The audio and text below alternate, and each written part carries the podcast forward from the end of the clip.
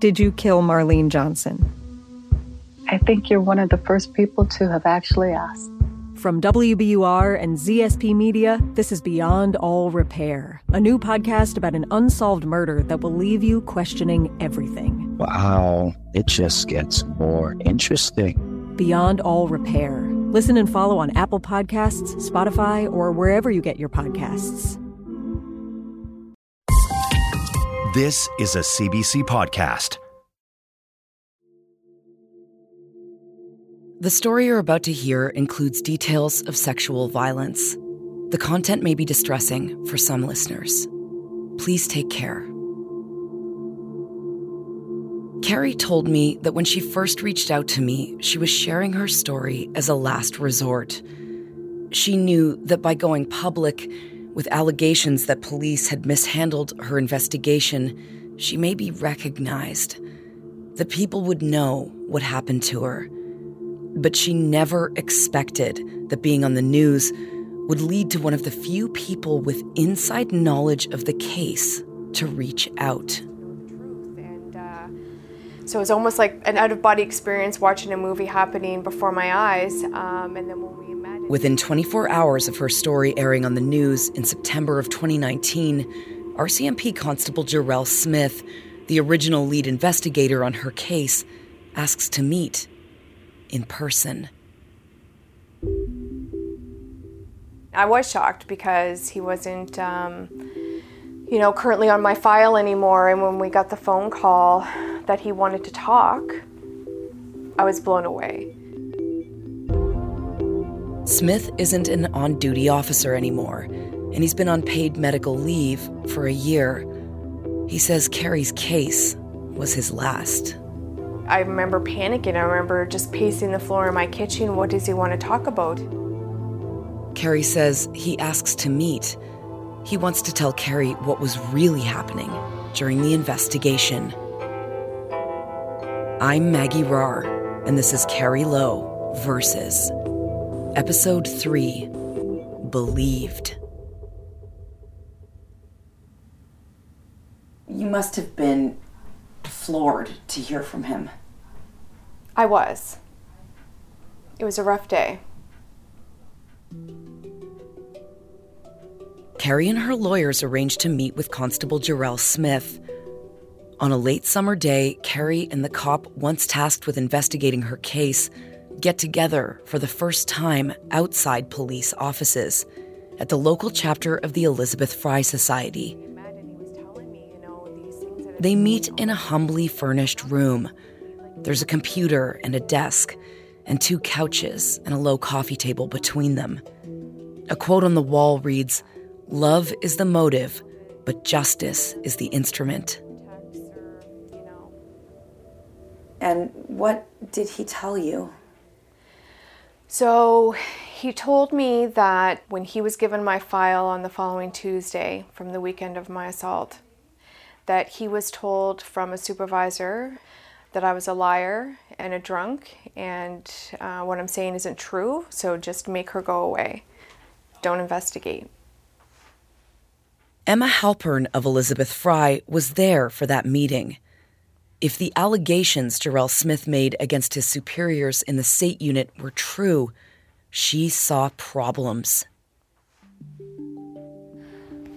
Well, it raised some very significant concerns.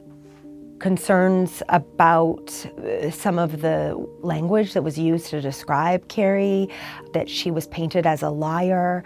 At one point, uh, it was called a drunk because there was some indication she'd been drinking, she had had alcohol, consumed alcohol. That these are pervasive myths about women pervasive myths about types of women who become victimized or who are somehow themselves at fault for their victimization. Uh, and to hear that in, you know. I can't even explain it. I was blown away. Jarrell Smith's accusations are explosive, and they cause Carrie to reconsider the entirety of how her case was handled. You know, so it puts some of the pieces together as to why, you know, things were dragging on, why I wasn't getting updates on my file. Um, anytime I contact Police have not responded to my questions about Smith's version of events. But after sitting with Jarrell Smith and talking with him for hours, Carrie told me she believes him. She had no reason not to. there's officers in there telling other members, don't investigate. If you bring her file to me, putting your hand up, I don't want to talk about her case, make her go away. Carrie says Smith told her he believed her the whole time. He wanted me to know what was happening. He was on leave of absence from work. He told me that my story was a straw that broke the camel's back for him. Before meeting, Carrie had held Constable Smith responsible for the perceived delays and failures in her case. In fact, he was one of the officers named in an official complaint she filed with the RCMP the same day she filed her original complaint with the Halifax Regional Police. It's a lot for Carrie to absorb. So all that time, I was thinking, well, he's the culprit. He's the bad guy, you know? So when I first met him, I, I was. I remember him saying, like, I apologized to him repeatedly, and he's like, You don't need to apologize to me, but I felt I needed to because I felt so much anger and resentment towards him. And yet now here he was telling Carrie says this was a big shift for her because she had reservations about Constable Smith in the early days of the investigation. I didn't like him. I kind of didn't like him from the beginning because there was a lot of miscommunication with him and I. But in the beginning, I was really concerned with him being the lead investigator just because of the information I was told. Like when I first met with him and I brought up the concern about the clothing, my clothing wasn't picked up. And, you know, I was told on that day, well, we can't take the clothes now because they could be tampered with you know and i'm thinking what the fuck or like they didn't even talk to the taxi company they didn't go to the scene they didn't they can't do that now they can't go beating down doors they can't get warrants and i'm like i just put all my blame on him because he's sort of the only person tangible that i had i didn't really have anybody else and yeah they were telling me that it was his fault they didn't even bring up Novakovic. Now that I think about it, it was it was Jarrell. Jarrell should have taken the clothing on that Tuesday. Jarrell should have went to this. You know. Um, The Civilian Review and Complaints Commission for the RCMP responded to Carrie's complaint, stating that Jarrell Smith was found in neglect of duty for not collecting evidence, specifically the clothing Carrie was wearing when the sexual assault occurred, and for a lengthy delay in forwarding it for analysis. Also, that Constable Smith failed to have toxicology reports submitted properly to gain appropriate evidence from them. In both cases, the appropriate remedial action is identified as operational guidance. But considering he is on extended leave, the letter states this will be addressed with him upon his return. I asked the RCMP what they meant by operational guidance, if that meant that Jarrell Smith did not receive enough supervision during the investigation, or that he wasn't in the SAIT unit long enough to take on such a significant file. They declined my request. They do not comment on personnel. Now, Smith is telling Carrie that it wasn't his fault, that he'd been prevented from doing the investigative work that needed to be done.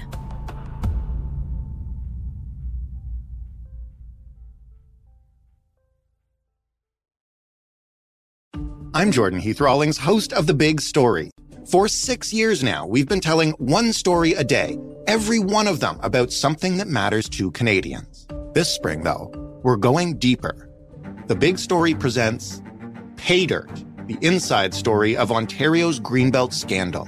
From political games to stag and doe parties, endangered species, RCMP investigations, and Las Vegas massages, you will hear the full story. The Big Story presents Pay Dirt.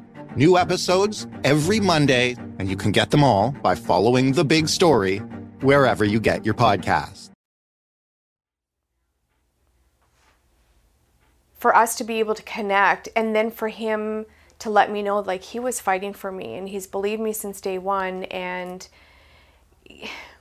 I had a little bit more faith in some police officers and in humanity But then getting Everything Constable Jarrell Smith told Carrie raises new questions about what might have been happening behind the scenes. It shattered my whole thinking of how this department is running, how the SAIT unit works. Sorry. It's tough to hear. It was tough. Um, it was very emotional and it was really tough. My nightmares came back. Every time Carrie has to communicate with police as she seeks updates on her file, she says it's an ordeal and her PTSD symptoms return. I'm still in therapy. I started a week after the assault, and I've been doing weekly therapy. And I am still not at the stage we have not yet to be able to go over that night. And what do they say to you about that? Because I've been, you know, dealing with the police stuff. Like I've been re traumatized over and over and over again. And until there's closure with what's happening with this investigation, they don't want to put me through that trauma again. I've become so paranoid now with the police and like, what are they actually doing, you know? And here I am trying to fight for change in the system and finding out that they don't even believe me. In the midst of all of this, a small victory arrives for Carrie. News breaks that Justice Anne E. Smith has made a decision in Carrie's case before the Supreme Court of Nova Scotia. A woman who says police in Halifax mishandled her case will have her complaint reheard. Carrie Low went to the province's police complaint commissioner last May. She alleged officers failed to properly investigate a sexual assault a year earlier. Now, a judge has ordered the commissioner to re examine the case. The judge sides in Carrie's favor, ordering police to hear her complaint.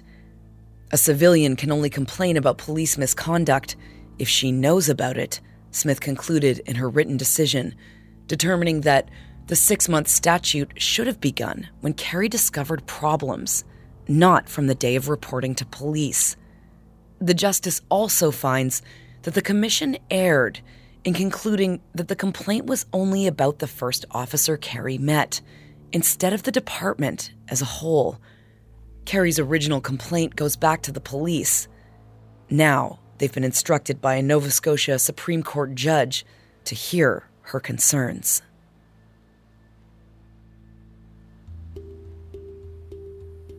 When Carrie first told me that she'd heard from Constable Jarrell Smith, I passed a message on to him.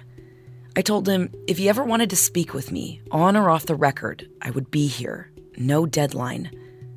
Months later, I was the one who was surprised to hear from him when he reached out and asked to speak with me.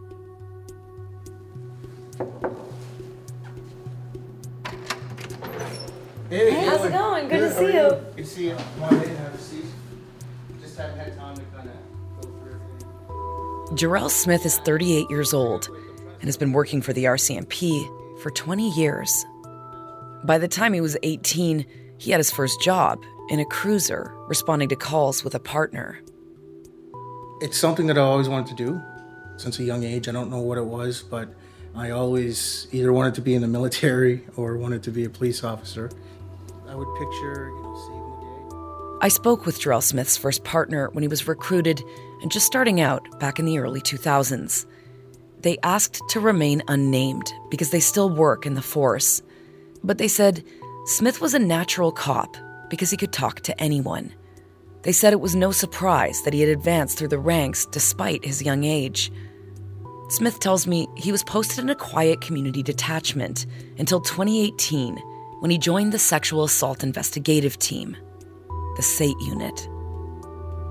He was four months into working at SAIT when he became the lead investigator on Carrie Low's case. I asked Smith if he'll walk me through some of the paces of his investigation. The night before Carrie reported to police, she was out having drinks at a bar in her neighborhood. The bar rests at the end of a long parking lot, surrounded by a few strip malls. Like, first of all, There's a camera outside, right? Yeah, that camera Okay. doesn't work. Oh, this one. I see it right there by the sign. Yeah, but that but- was that not working?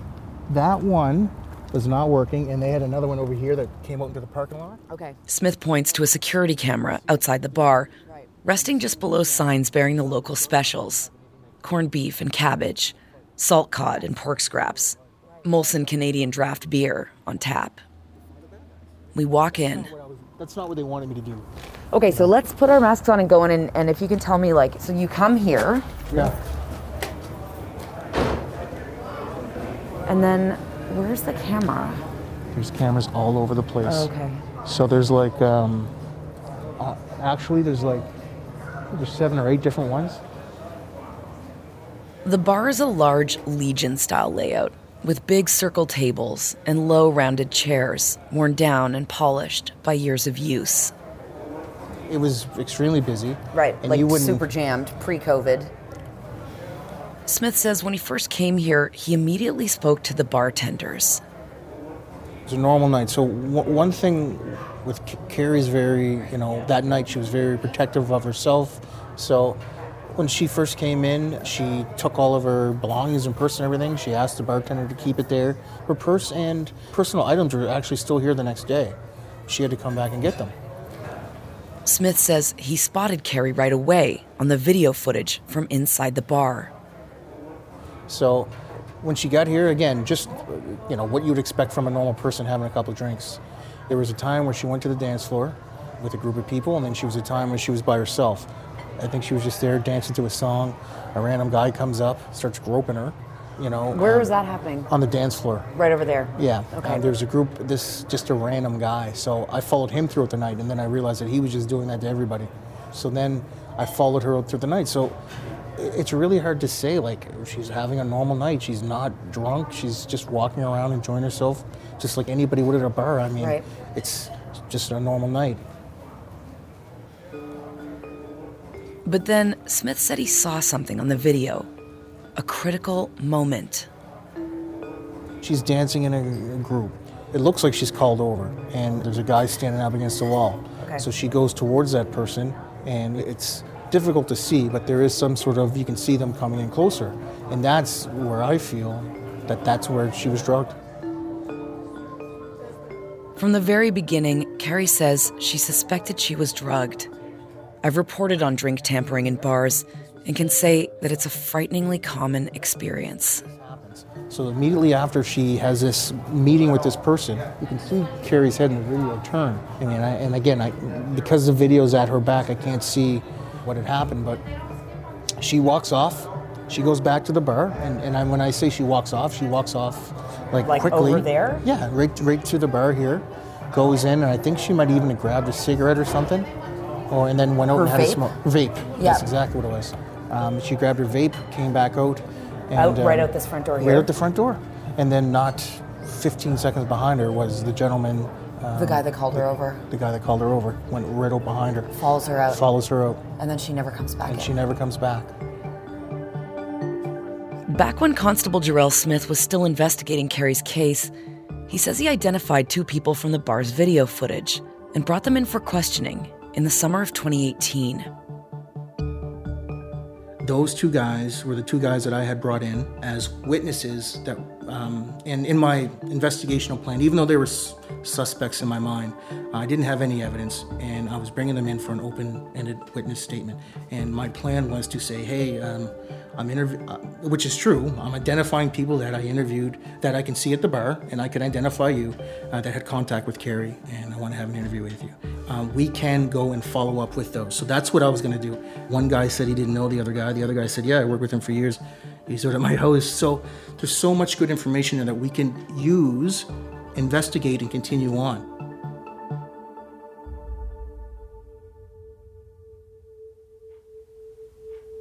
Carrie came to me uh, a few months ago with her story. It was incredibly compelling. Um, This is Mike Dull.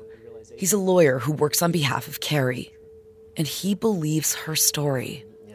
shocking, really, as someone who you know lives in Nova Scotia and entrusts the police for you know safety and do an investigation. It's uh, It was hard to believe, but the more I got to know Carrie. After that first meeting at the Elizabeth Fry Society, where Constable Jarrell Smith made allegations that he had been instructed by his bosses to close the case, Carrie's lawyers decide to build a civil legal case against police.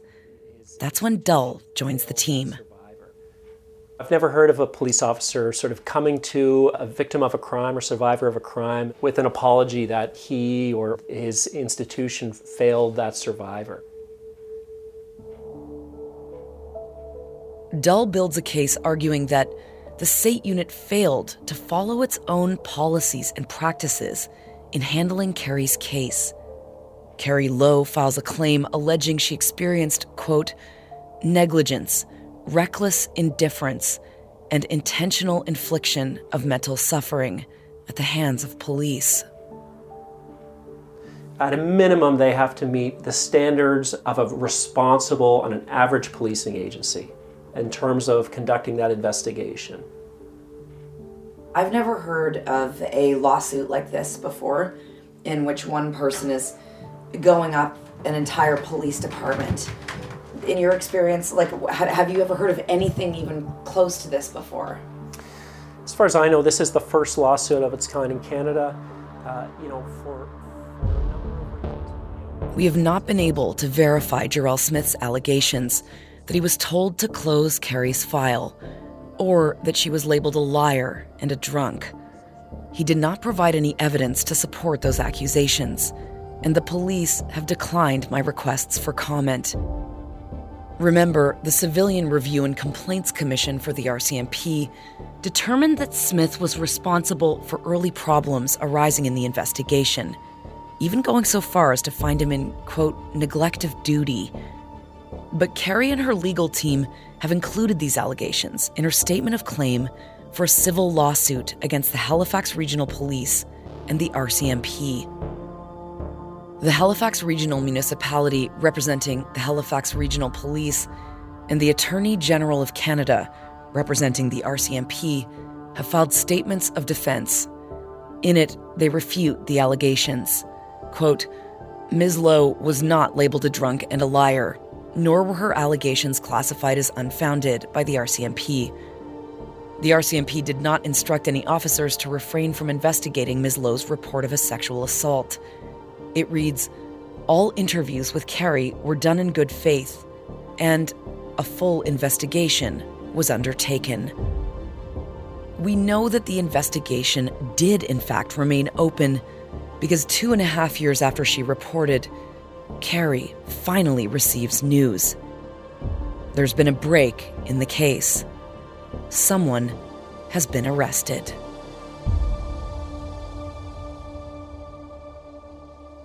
Coming up on Carrie Low versus. Halifax Regional Police have charged a 33 year old man in connection with an alleged sexual assault from 2018. This is the case of Carrie Low. When I got the phone call from the Crown, I asked her, like, well, what about everybody else? Like, why has no one else been arrested?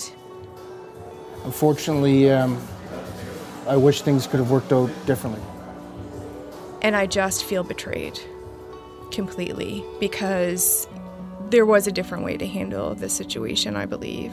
And um, I just totally feel betrayed by him. This series is produced by Janice Evans and Nancy Hunter and written by me, Maggie Rahr. Mixing and sound design by Evan Kelly. Our digital producer is Emily Cannell. Fact checking by Emily Mathieu. Legal advice from Danielle Stone. Theme music by Aqua Alta. Our senior producer is Chris Oke, and the executive producer of CBC Podcasts is Arif Nurani. I was I was a step